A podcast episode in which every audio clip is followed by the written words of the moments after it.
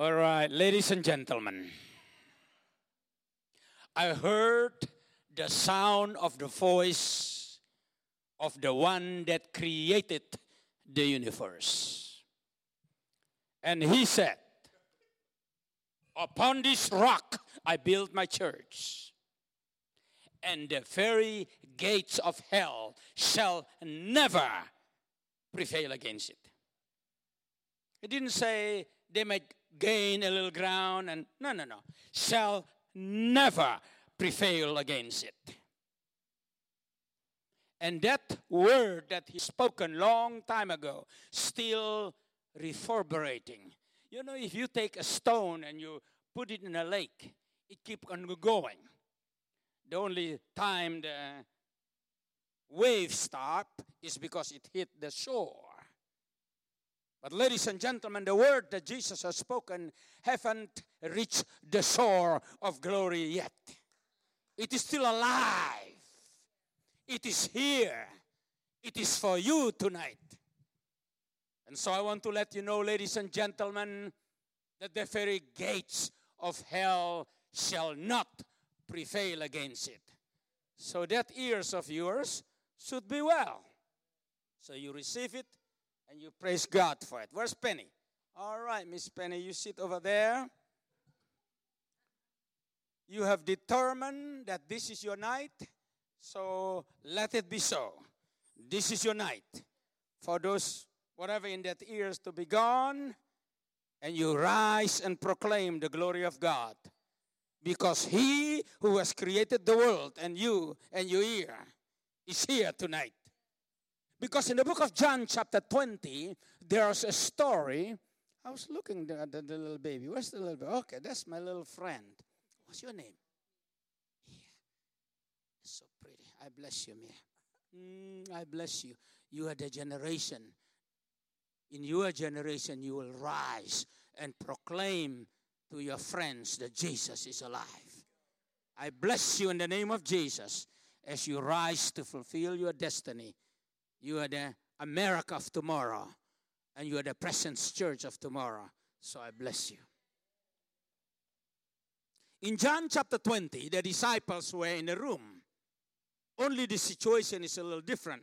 We have the doors open so anybody can walk in. But in the time of John chapter 20, the doors were locked.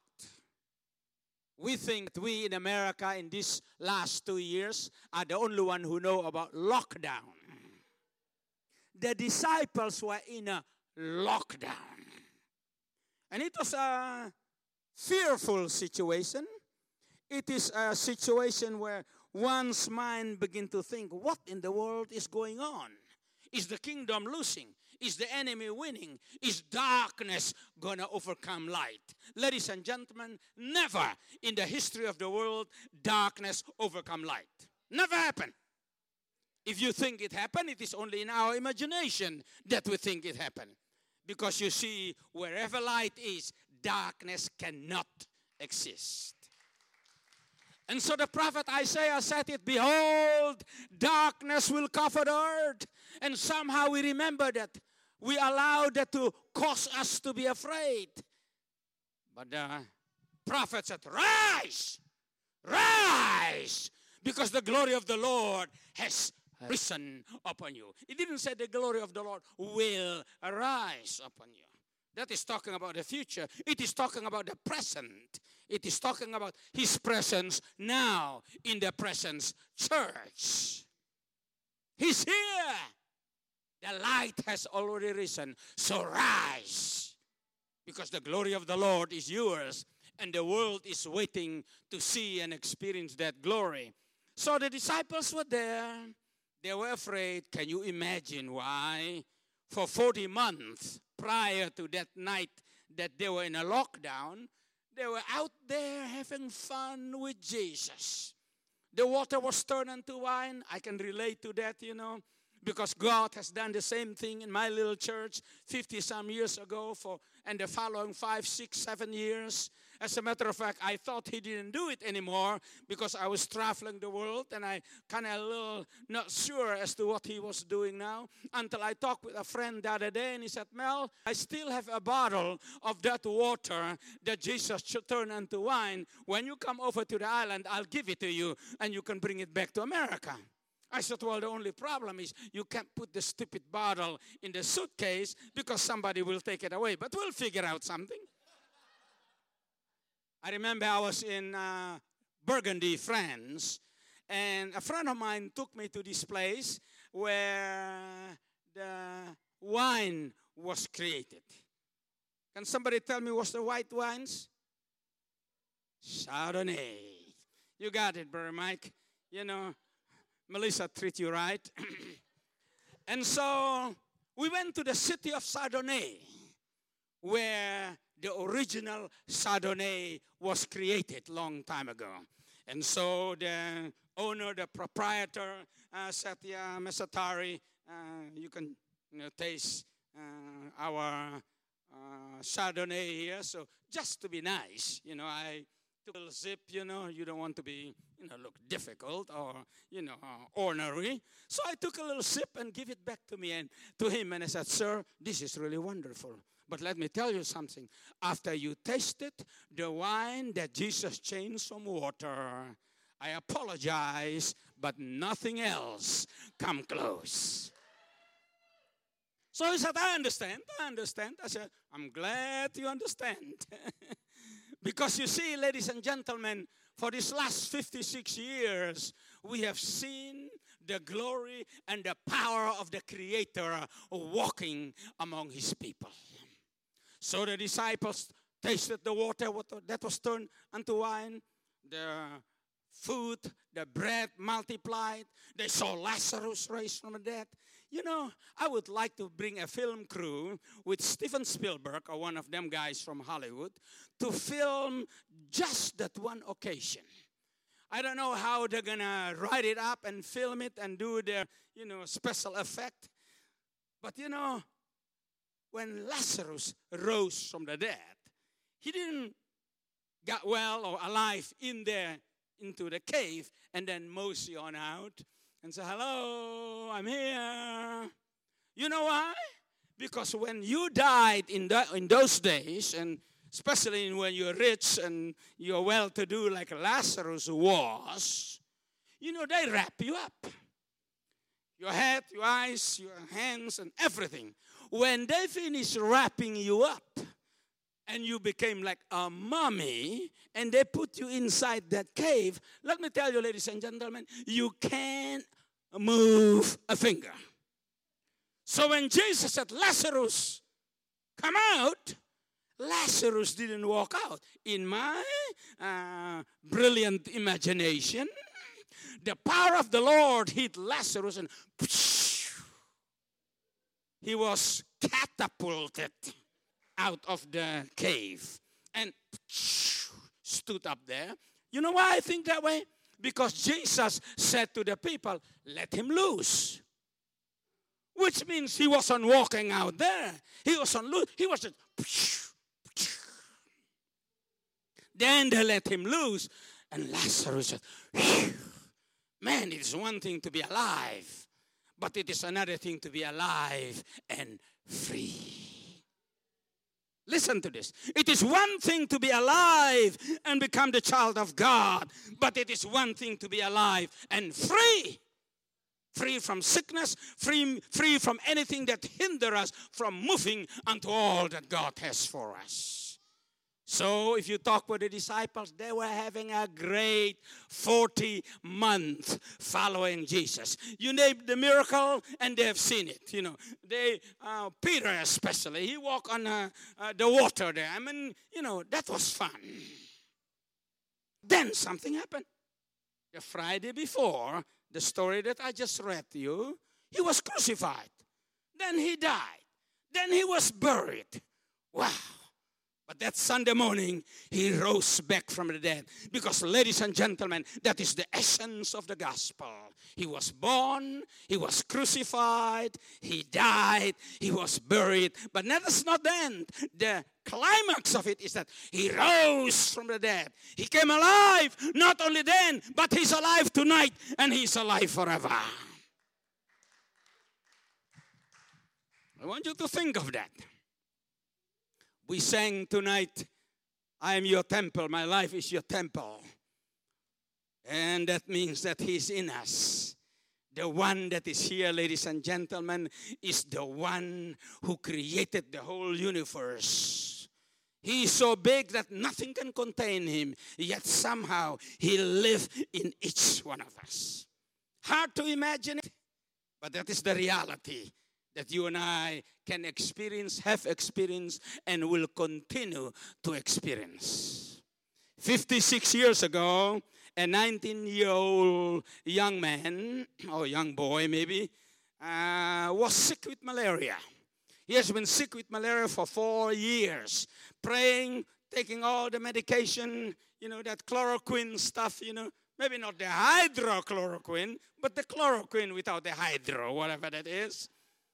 I purposely say that because you probably know, you know, what was going on and those terms, you know, you have heard about it these last two years during the lockdown. And somehow he was still sick. But one day when he was 19 years old, kneeling down on the dirt floor, he asked Jesus the question. And he said, Jesus, how come you said, ask and you shall receive? I have been asking for four years and I ain't got nothing. Now that's not fair. Your word is true. As a matter of fact, the Bible said, You are the same yesterday, today, and forever. How come I haven't received the healing that I've been looking for? And for the first time in his life, he heard an audible voice that said, Mel, that was me, I was telling my story. You have gone to the church for 19 years, and that is good. I remember thinking, wow, God noticed that I was there. You know, on that Saturday in the presence, I was there. But he said, You're not my child yet. I said to myself, How come? You know, gone to church for 19 years, giving your offering, singing, and all those, worshiping God. You got to qualify for something. But you see, the voice said to me, You are not my child yet. I said, Isn't going to church qualify me to become the child of God? And the voice came back to me and said, Well, if going to the barn once a week qualify you to become a cow. I begin to think about it and said, No, that's kind of not right or funny, you know. And if you become a cow by just going to the barn, then you become a Christian and my child by going to the church. Then I made a quick calculation there, you know. You can sleep in the barn every night. You can go to the barn once a week. You may smell like a cow or begin to learn to move like a cow. But thank God you don't become a cow by just going to the barn. Because if that is the case, when you got to the garage, you become a, a beamer and he can drive around enjoying himself, you know, riding this beautiful car. Maybe a Lamborghini.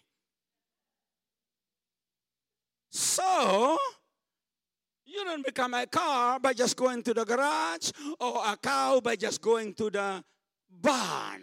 I wonder how you one become a cow. I know that, Papa. We raise cows in the village there. The only way to become a cow is that you're born into a cow family. That's just the only way to do it. Well, then I reckon that is why Jesus said to Nicodemus, Nicodemus, God is a spirit. You got to be born again by the spirit. Then you become the child of God. I said, you know, now I understood what I learned in Sunday school. John said it. He said, As many as receive him. See, my problem, ladies and gentlemen, is that for the four years when I have malaria, I wasn't looking for him. I was looking for healing. Now, I'm not saying it's wrong to look for healing, but you see, as many as receive him, for God so loved the world, he gave us salvation. No. No. She is smart. Because that is not what John 3:16 said. Even the salvation we receive. For God so loved the world, he gave us healing. No. That's right. You see, for God so loved the world, he gave us Jesus. He gave his only begotten Son. He gave us a person. So that day, ladies and gentlemen, I embraced the person of Jesus. And my life have never been the same again. As a matter of fact, I was excited because the moment I accept Jesus, the Holy Spirit made it clear and confirmed it in my heart. I knew it then, I knew it now that my sins were forgiven.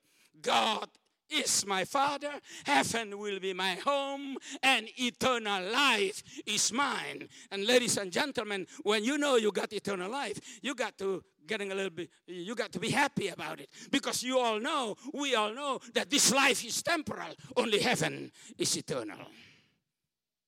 Somebody sent me a message today because three weeks ago this week i was in poland near the czech republic border didn't realize that about two weeks later, or yeah, a little bit over two weeks, the war will take place. And so he sent me a, a little video where a young soldier was saying goodbye to the baby and giving and giving the uh, the wife uh, a kiss goodbye because they were the only one who are allowed to cross the border into Poland and he has to stand back or stay back and defend the home country.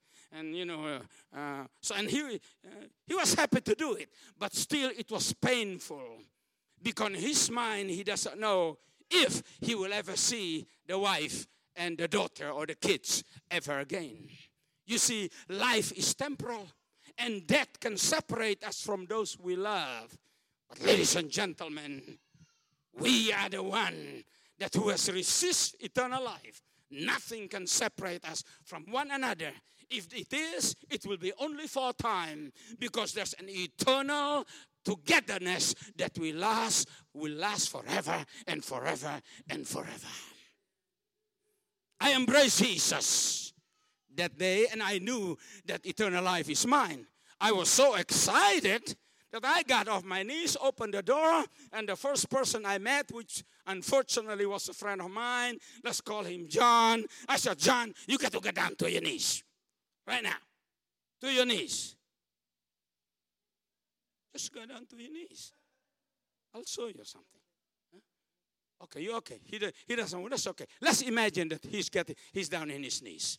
So I told my friend John. I said, John, you better confess all your sins. And he said, Which one? I said, The ones you remember, you confess, and the one you don't, I will let you know about it because we are friends, you know, so we know everything. But I said, John, I tell you what, now that you uh, have uh, confessed your sins, you need to ask Jesus to come to your heart because God has given us not salvation, not healing, but He gave us a person.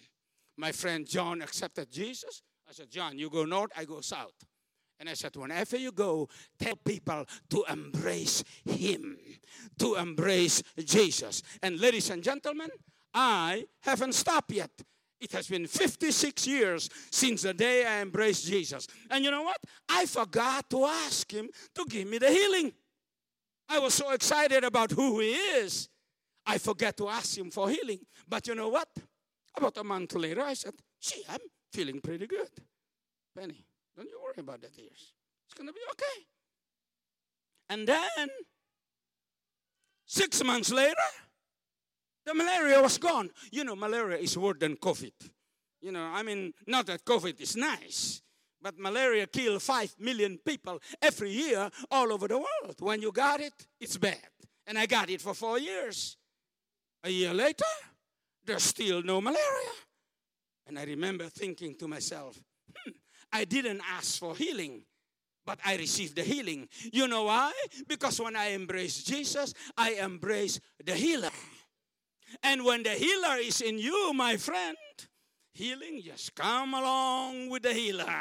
When the Savior is in you, salvation came with the Savior. When The Redeemer is in you. Redemption is yours because that is His very nature. When the Deliverer is in you, deliverance just come with a package and it become yours. So, ladies and gentlemen, tonight I want to tell you, and I'm going to brag on my friend Jesus because he's the one you don't choose me but i chose you and you are my friend. So my friend jesus we have walked together for 56 years. Not only that malaria never come back on year one but it has been 56 years, ladies and gentlemen, where that malaria, that sickness has never come back again. And by the grace of God, yours truly have never seen the inside of the hospital except there to go for some friends so that to pray for them so they be healed and get out of there. Ladies and gentlemen, the gift of the Father is His Son Jesus. And by embracing Jesus, you embrace everything that heaven has for you. Now, I'm not trying to knock anything down here, Pastor Jesse, but I want to say it this way. The presence church is good. But to get that presence, we got to get the person. You embrace the person, and the presence will always be with you. And we are going to rise and become the church that God intends us to be. So the disciples, they were in a lockdown. They were afraid. They were wondering what the future will be, understandably. You know, after that huge crucify him, crucify him, and all that, you know, one tend to get a little confused as to what the future will be. But I'm here, ladies and gentlemen, to tell you that the future of the United States of America, the nations of the world, and the church is secure in the covenant and the promise of God. Because my Bible told me that in the end, the glory of the nations will be brought in unto the New Jerusalem. It is going to be okay, ladies and gentlemen. What happened now is just the middle of the chapters in the book. Read the beginning. In the beginning, God. In the end, God. He got it all taken care in the beginning and in the end. The middle is just a temporary event that we pass through it to go through the end that God has planned from the beginning of time. And I want to say that if Jesus can take a, a 19 year old boy and walk with him for 56 years, there is nothing that God cannot do with each one of you and the church here. And that's why I like the young ones there because they're the future. I bless you in the name of the Lord. And I bless each one of you in the name of the Lord because God has something for you that is going to change the destiny of this county, the destiny of California, America, the continents, and the nations of the world. It's exciting. I just got this letter from uh, friends in Poland, and they call me Papa Mel, you know, because I'm to, by next month I'll be 76 years old, you know. I don't look it, but that's the, uh, another point altogether that we don't have to elaborate on it, you know. But I've walked with Jesus for 56 years. I have seen him raise people from the dead. I've seen him make the blind to see and the crippled to walk.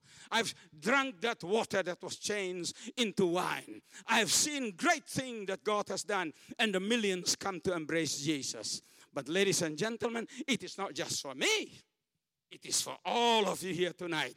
That is why I'm excited when Pastor Micah said, and Miss Penny here said, Mel, can you come on that Saturday? I said, Yeah, I'll come.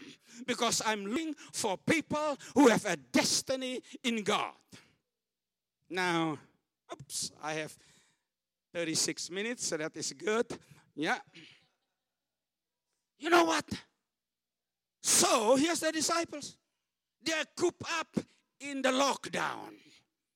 And all of a sudden, there's no beam me up, uh, Scotty kind of deal, you know. He just show up.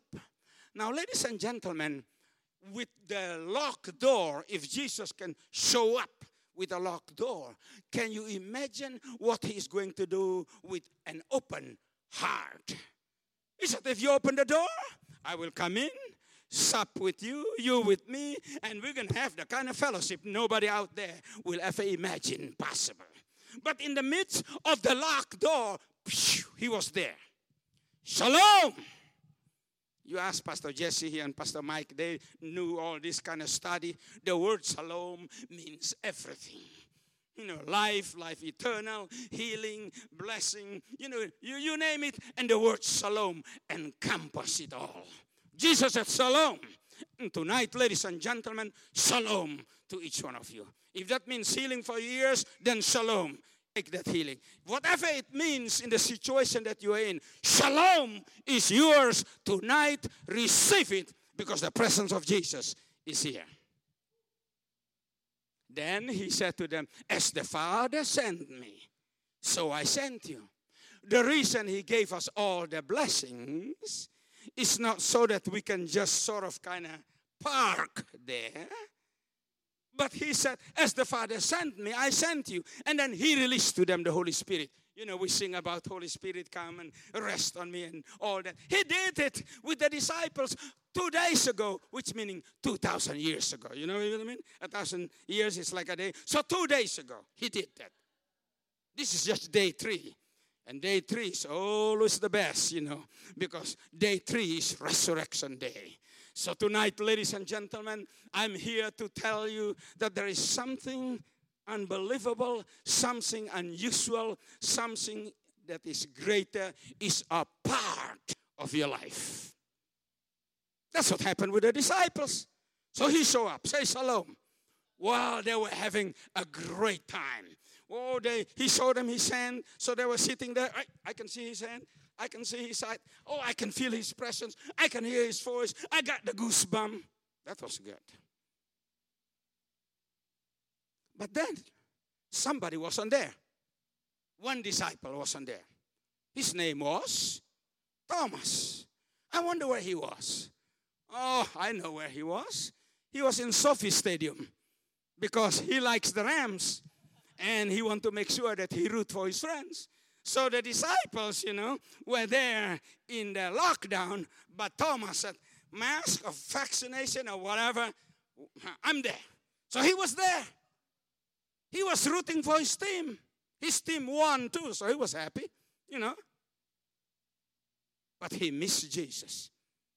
And so when he came back to the you know, church that Saturday, all the people told him about what happened because Jesus was there. They said, Thomas, we saw him. We can feel his presence. We hear his voice, you know. I mean, we, we see him. We see that scar that is on his hand. And Thomas says something that I think the church has misunderstood him for two millennia. We call John the beloved. We call Peter the rock. You know, we gave them all nice nickname. Poor Thomas kind of got the worst end of the stick. You know what we call Thomas? The doubter.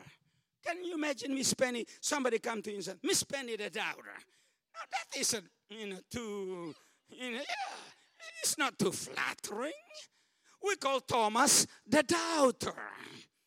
Because somehow the way the story goes, Thomas said, you know, uh, until you know, I touch his hand, I ain't believing. So somehow we thought that Thomas didn't believe the testimony of the disciples. But that can be. You know, when 11 people told you that they saw Jesus, when the lady said, We saw the angels and we heard, the, uh, we got the earthquake, when Peter said, I went into the, the tomb and saw the linen cloth there, when the two guys that went down to Emmaus said, You know, he went into the house and the moment we break, broke bread, we know it was him. When everybody gave the same story and the same testimony, you can say it is not true. So Thomas believed the disciples. But why did he say what he said? I'll tell you what Thomas, why he said what he said. This is who Thomas is. He's not the doubter that we think. He is a fellow that have determined not to be satisfied. So he said, dissatisfied Thomas. He's not going to say, okay, you saw him, so I'm good with that. He's not the one who said, uh, You were sitting next to him when he showed up, so I'm good with that. Thomas said, I believe your testimony. But for me, Thomas, I want to go beyond you seeing the scar in his hand. I want to stick my hand. Now, this is not quite clear in your English translation, but if you understand Indonesian, it means sticking it. You know, not just, yeah, and manifest. Not trying to put anybody down, but, uh, you know, some people uh, during worship, they, they got the goosebump. Nothing wrong with the goosebump. Oh, Heidi Baker passed by. You know, anybody here know Heidi Baker? You know, I was the best man in their wedding 42 years ago. You know, we are friends. You know, I sent them to the first mission uh, trip, you know, 40 some years ago. And, you know, Heidi passed by. Oh, they, I am not blaming Heidi. I'm not saying they shouldn't do it. That was nice. They manifest. But you know what, my friend? Thomas said, I'm going to go beyond manifesting. You tell me that you see Jesus. You tell me that you feel something. He said, Me, Thomas, I'm going to stick my hand, not just getting a little when somebody passed by. He said, I'm going to grab hold of him I'm going to stick my hand into the hole in his hand, the scar, and into the scar in his side.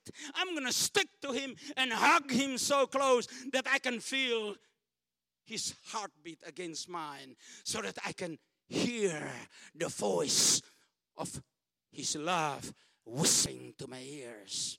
I want to be so close, ladies and gentlemen, that your testimonies are great, your stories are wonderful. But I'm going to go beyond your testimony to my own closeness, intimacy. It is so close, it is so tight that nothing can separate us, Jesus and me. As a matter of fact, ladies and gentlemen, doubting Thomas, so that you know, after the day of Pentecost, some disciples went down to Africa, some to different parts of the world. Do you know what happened with doubting Thomas? He went all the way to India with no Air India, no United Airline, and Southwest. He walked and he went all the way to India. And the result of Thomas's ministry still today impact a continent 2,000 years later. I was in India the other day, and they told me there's 200 million people in India loving Jesus now, partly because what Thomas began 2,000 years ago. And I told the Indian churches, you better finish what Thomas started 2,000 years ago. Because if one man Thomas started and it happened the way it is now, then 200 million Indians can literally change then destiny of this nation. You can bring the gospel to China, uh, Afghanistan, wherever, because the Indian church, I told them, you need to rise and finish that which Thomas began 2,000 years ago. Doubting Thomas went the furthest. With not much of a tools that we have today. Now, you and I, you're no doubting Thomas. I will never call you doubting Thomas because you'll never invite me to come back. So I'm smarter than that. You are believing Thomases. And if doubting Thomas can go the furthest, then believing folks here in the presence can go further 10 times around the world or wherever God is going to set you to go with power because you can do it. Because if Thomas can, you and I can. So, ladies and gentlemen, I came tonight because I'm looking for Thomas. He may miss the first encounter, but he ain't gonna miss the second one. As a matter of fact, on the second time, when the place is still locked, Jesus saw up and said, Thomas, come on. When he came the first time, he just said shalom to all of them. Nothing wrong with that you got Jesus in your midst, that's just about enough, you know, to just knock us all down, and we appreciate it. But when he came the second time, he said, Thomas, here, touch it. Here. I see your heart. I knew your, your desire. You are dissatisfied with the great experiences of your friends.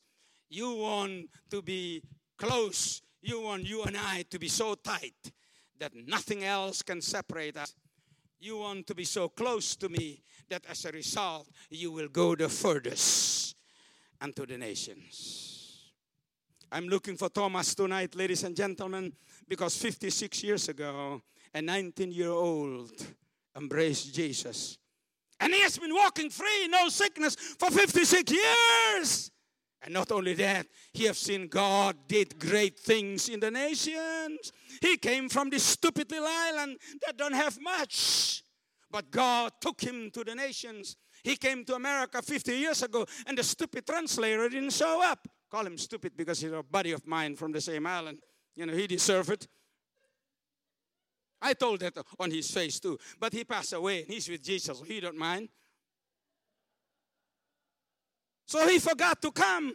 And I got stuck because there's people like here sitting there, and here's, I can't speak the English language. And after they finished worship with Pastor Jesse, they introduced me and they said, Mel, the pulpit is yours. I don't need that pulpit. I don't want that pulpit. And the Holy Ghost said to me, Open your mouth and say, Brothers and sisters in Christ. I said, Well, I can say that, but what next? I have an hour here. So the devil said to me, You better keep your mouth shut because you're going to look like a fool. And I said to the devil, When did I ask you your lousy opinion? Let me give you a little wisdom, okay? The devil have the right to discourage you and to say any stupid thing toward you. But you have the right not to listen to all that garbage that he's trying to stuff into you. As a matter of fact, you're going to save yourself a lot of problem if you just said to the devil, when did I ask you you're lousy or stupid or whatever opinion? And go on. And so I opened my mouth and I said, brothers and sisters in Christ. And you know what? Something happened that I never expected. The Holy Ghost that we are talking about, that rests in me, that dwell in us, he knows how to get your tongue going because all of a sudden my tongue start moving and it begin to talk. And the problem, ladies, you'll probably appreciate this. My stupid tongue couldn't quit, even though I tried to stop it. Can you imagine? You can't quit talking. That might be, I don't, never mind, never mind. Let's not dwell on that.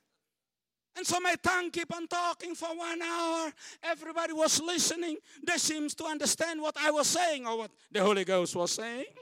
I didn't understand nothing of it.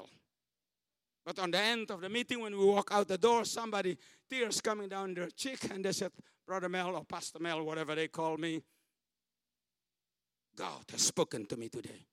I said, I'm glad he did because I did not. And from that moment on, ladies and gentlemen, God gave me the perfect understanding of the English language. So today, 50 years later, traveling all over the world and being here tonight in the Presence church in Orange County, I'm able to tell you about Jesus in English because he gave me that language long time ago. And so, what can Jesus do, ladies and gentlemen? Why am I here tonight? I'm here tonight because I'm looking for a Thomas. If I said I'm looking for a John, the old devil might say to you, ah, John, gee, who you think you are? Or if I said I'm looking for a Peter, the old devil might tell you, you ain't having no backbone of a rock to be a Peter. Whatever he's gonna say. But if I said I'm looking for a Thomas, well, we can all probably qualify because we call him Doubting Thomas. He couldn't quite understand what was going on.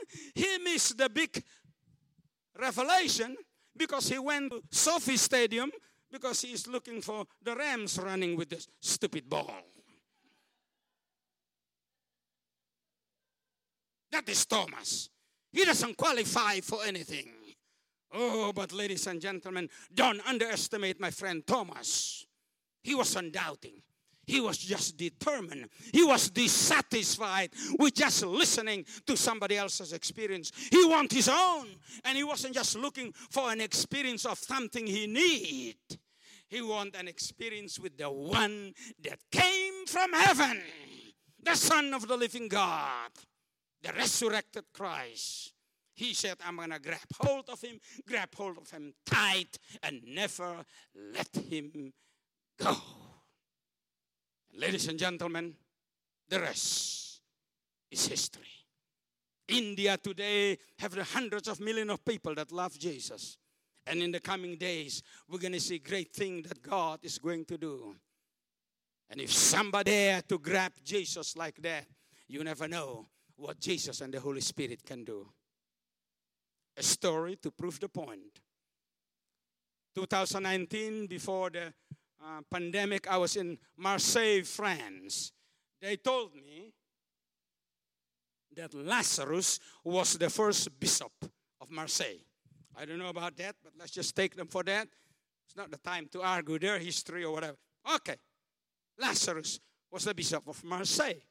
I was there, and this young pastor, he always called me Papa Mel because he's 40 and I was 70, so you know I kind of qualify.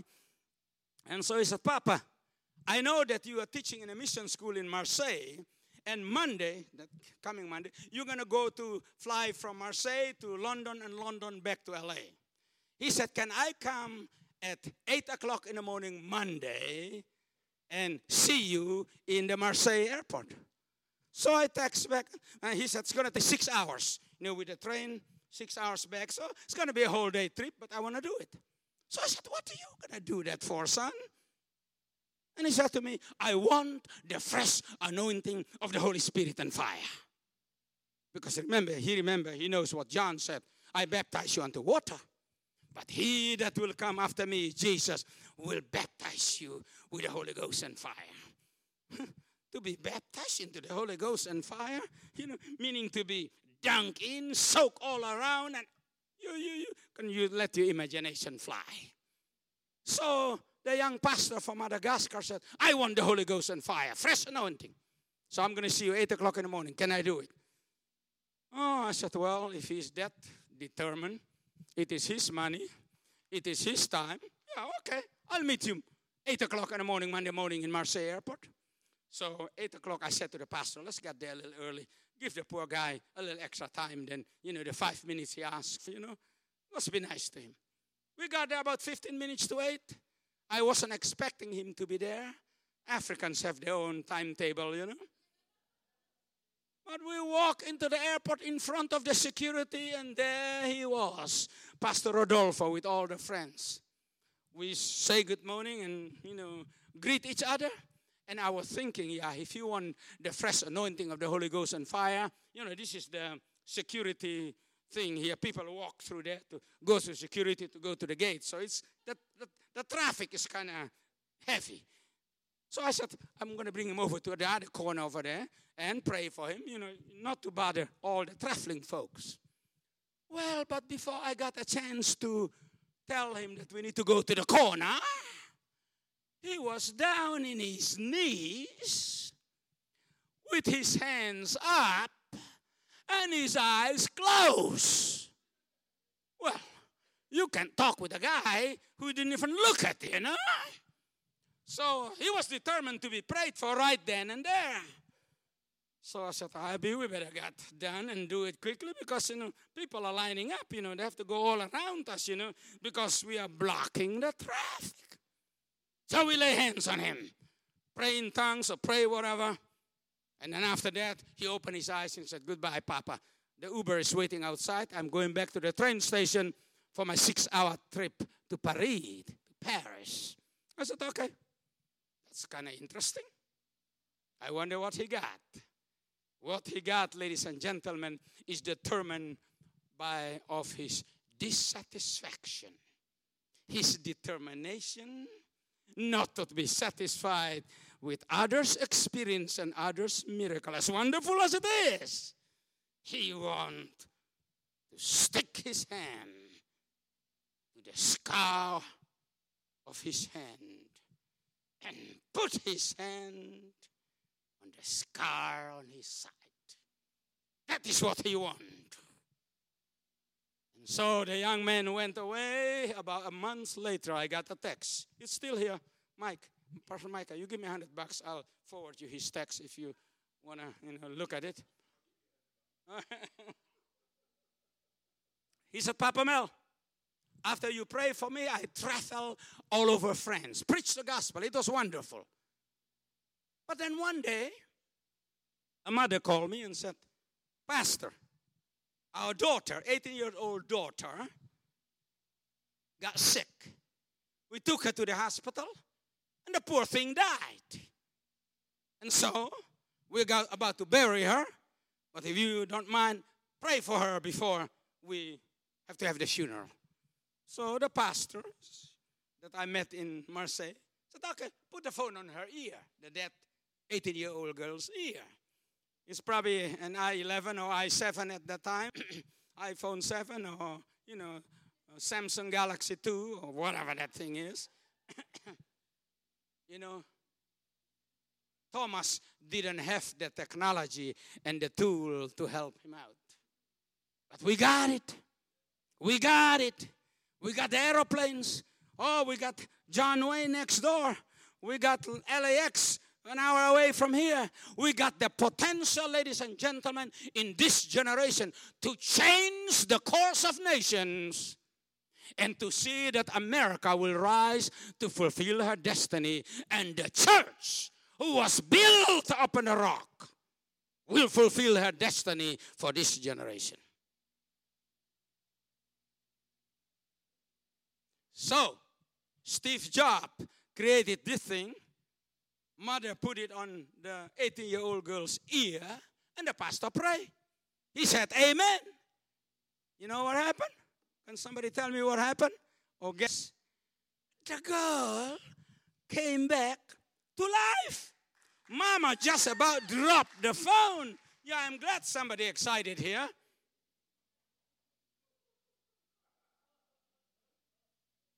And you know what happened? The girl told the mama and told her, and the mama told the pastor. When the pastor was praying for me, a big hand grabbed hold of me. Not meaning his body, but her body, but her spirit, I would say. And the moment the pastor said amen, the big hand, now this is my way of saying it, shoved me back onto my body. And here I am, alive. I got a picture here, but that's going to be probably 500 or 1,000 for the picture. We'll, we, we'll, we can negotiate on that later. But, ladies and gentlemen, as far as I can tell, that is the latest I know of of a modern resurrection from the dead in modern France. And I'm telling you, ladies and gentlemen, the Holy Ghost is going to lit a fire in Europe People told me that Europe haven't seen the fire of revival of the Holy Ghost in a hundred years. I said that is great. When you have a wood and a forest somewhere that haven't seen forest fire for a hundred years, I'm telling you, there's a lot of fuel on the ground. You stick in a little fire there, and you're going to have yourself a fire that cannot be extinguished. And ladies and gentlemen, I proclaim to you and the nations in Europe the time to see the fire that cannot be extinguished is now, it is here. Because the Holy Ghost is working. We are the generation that will rise to see the fulfillment of what God is going to do. That is why I'm excited to be here tonight. I'm looking for a Thomas. Somebody that will say, I like all the worship, I like going to church, I like everything that we have done. I receive all the blessings that we have in America. But you know what? I've heard Mel Tari's testimony that people raised from the dead and he walked across the water, you know. You know, Pastor Micah here, bless his heart, tried to tell the story, but it was a little weak. It was a little weak, you know, but that's okay. But I don't have the time to kind of elaborate, you know. You can download like a mighty wind from Kindle or Amazon.com and maybe you can get a better idea about it, you know. Ladies and gentlemen, let me tell you something. Not to brag, I am a living witness of what Jesus has done in this generation. I've seen him change water into wine. Now you can ask Peter, but he ain't there. He ain't here. He was there, but he ain't here. You can ask me. I'm here. I'm a living witness of the power of God, raising people from the dead, making the blind to see and the crippled to walk, and changing destiny of nations. But you know what? When I pass by, don't say, it's the stupidest thing you could have ever done. You know what I mean? Let me touch him. Touch what? Forget it. Be like Thomas. You got a good testimony there, Brother Mel. You tell us about the miracles that you are a living witness of. But you said, you know what, Mel? I like your testimony. I'm grateful for what God has done. But I, Thomas, I'm going to go for my own. And I'm not going for the healing, I'm going for the healer. I'm not going for the blessing, I'm going for the blessed one, the person. I'm not going for the gifts, I'm going for the giver. I'm not going for nothing less than the person who came from heaven, died in the cross, and resurrected from the dead, that said to me, I love you. And who said to me tonight, Thomas, here's the hand. Here's your opportunity to stick your hand on the scar. Touch this hand. And let me hug you close so that you will know uh, who I am and who you will be and what you can do to change nations. Eight minutes. Stand up on your feet, please. You want to hear some more miracles? Invite me to come back. I can tell you some stories. But let me tell you, my friend, stories are good. They are true. They are wonderful. It's going to cost Pastor Micah here 500 bucks just for the picture of the girl. Talk him out of it, Melissa. You know, it's just a picture. Talk him out of it. But encourage him and encourage yourself and be said, you know what? I'm going to be the Thomas of Orange County. And with all the tool and the possibilities that Orange County have. Thomas don't have a two pennies to rub, whatever you call that in his time. What's happened with me? I didn't have a bank account when I accepted Jesus 56 years ago. You know why? There's no bank in the whole stupid island to begin with. I mean, that's as simple as that. we ain't having no credit or no card, let alone the credit card. But you know what? We're stuck into Jesus. We desire Him more than everything else. And we said, Jesus, you're the master. You want me to go? I will go. So He told me to quit going to the doctor school in Russia at that time. And He said, You go to the nations. I said, Lord Jesus, is going to cost you a bundle because I ain't got no money, I ain't got no experience, I ain't got no nothing. But he said, Never mind, I will make the way.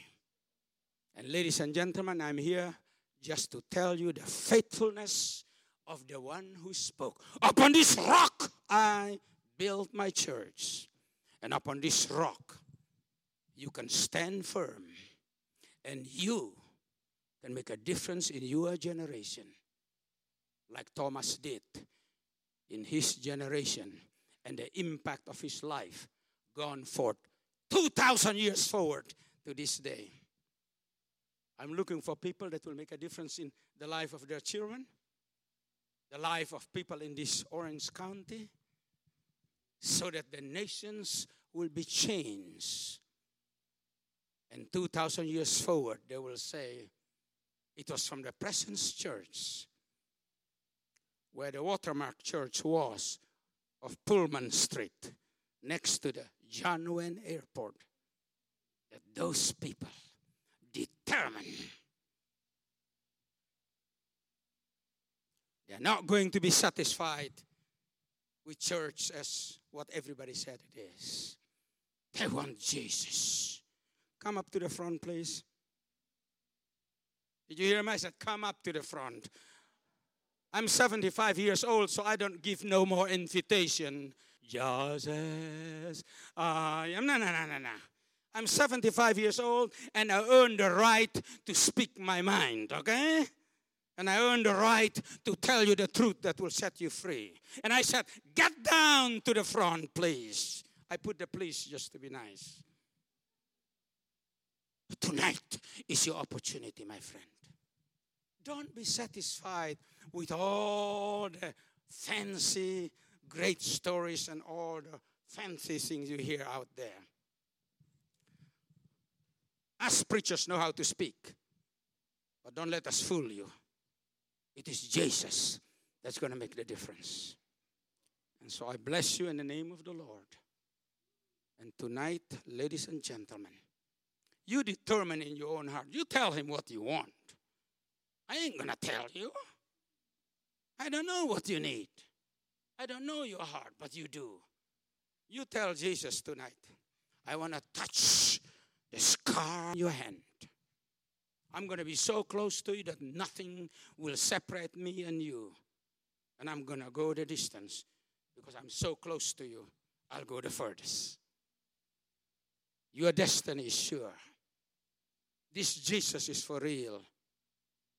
I've walked with him for 56 years. That's a long time. You have at least 50 years to go. 50 years to go, girl. You do. Ladies and gentlemen, I'm looking for Thomas here tonight. Somebody here.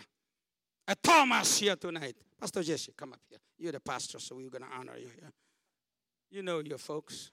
Tell them something and then pray with them because I'm done. I think you, I think you need to stay up here. Okay, I'll stay. With They, they get me every other month, every other week. All Um, right, all right. yeah, I, I, this Hey, this is good. Judah, I bless you in the name of the Lord. Just like your sisters, you're going to rise and you are going to make a difference in your generation by the power and the presence of the Holy Ghost and Jesus in you. I bless you. Your mom and dad, listen to mama. Mama knows what she's doing, okay?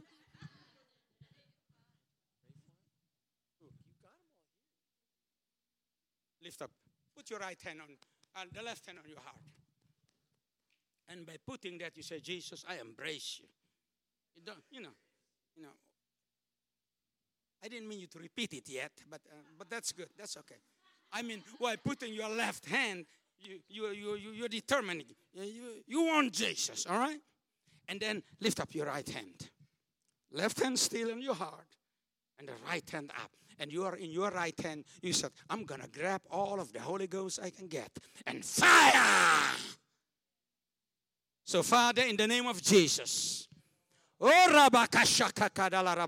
You talk with him right now, my friend. Let's just pray this prayer. Jesus, I want you. I need you. I embrace you. Fill me with the Holy Spirit and fire. I'm yours today and forever. I'm yours. I'll follow you.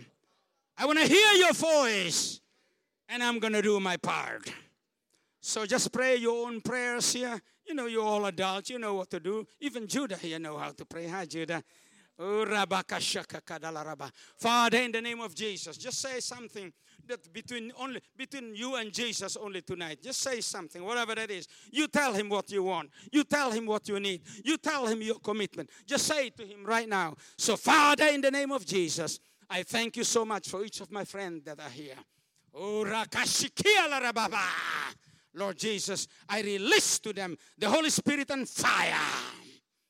And let it be that your presence in each one of them, Lord Jesus, from this moment on will make a difference for Orange County, for California. You know, everybody out there gave up on California. Don't you ever give up on California, okay?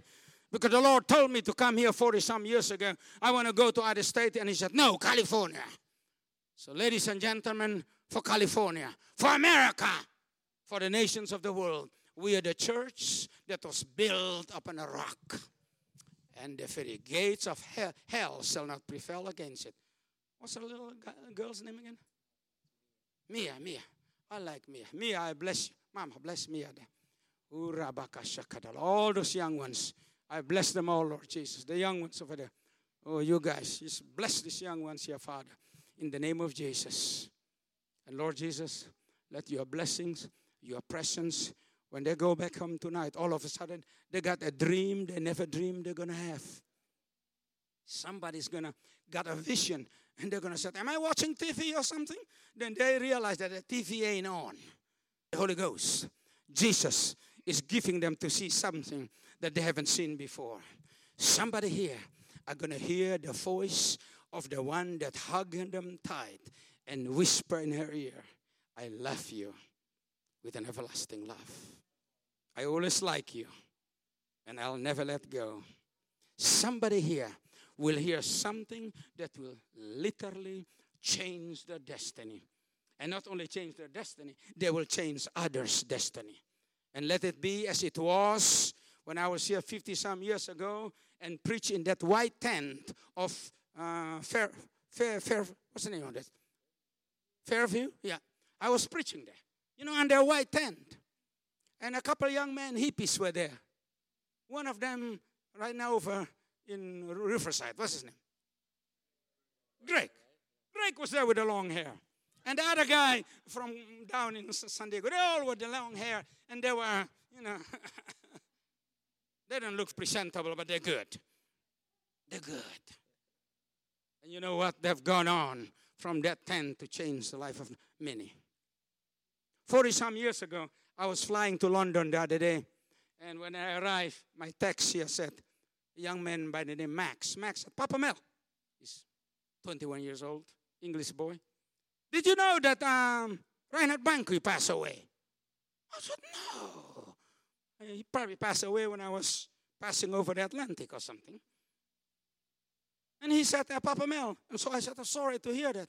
He Papa Mel, you know Reinhard Bonnke. I said, well, let me tell you a story. 40 some years ago, I was in South Africa and four young men walked into the building. And one of them, with a gruffy voice, said, I want to be prayed for because God told us to bring this tent all over um, Africa. So we want to be filled with the Holy Ghost and fire. I said, You got it, and got down, young man. And I called the other pastors, lay hands on them, and released to them the fresh anointing of the Holy Ghost and fire. Never met him. Well, I met him another time, but never again be that close to him. And that day I realized he has gone. But he brought 70 million people, Africans mostly, and others with him to heaven. My buddy, Reinhard Bonnke.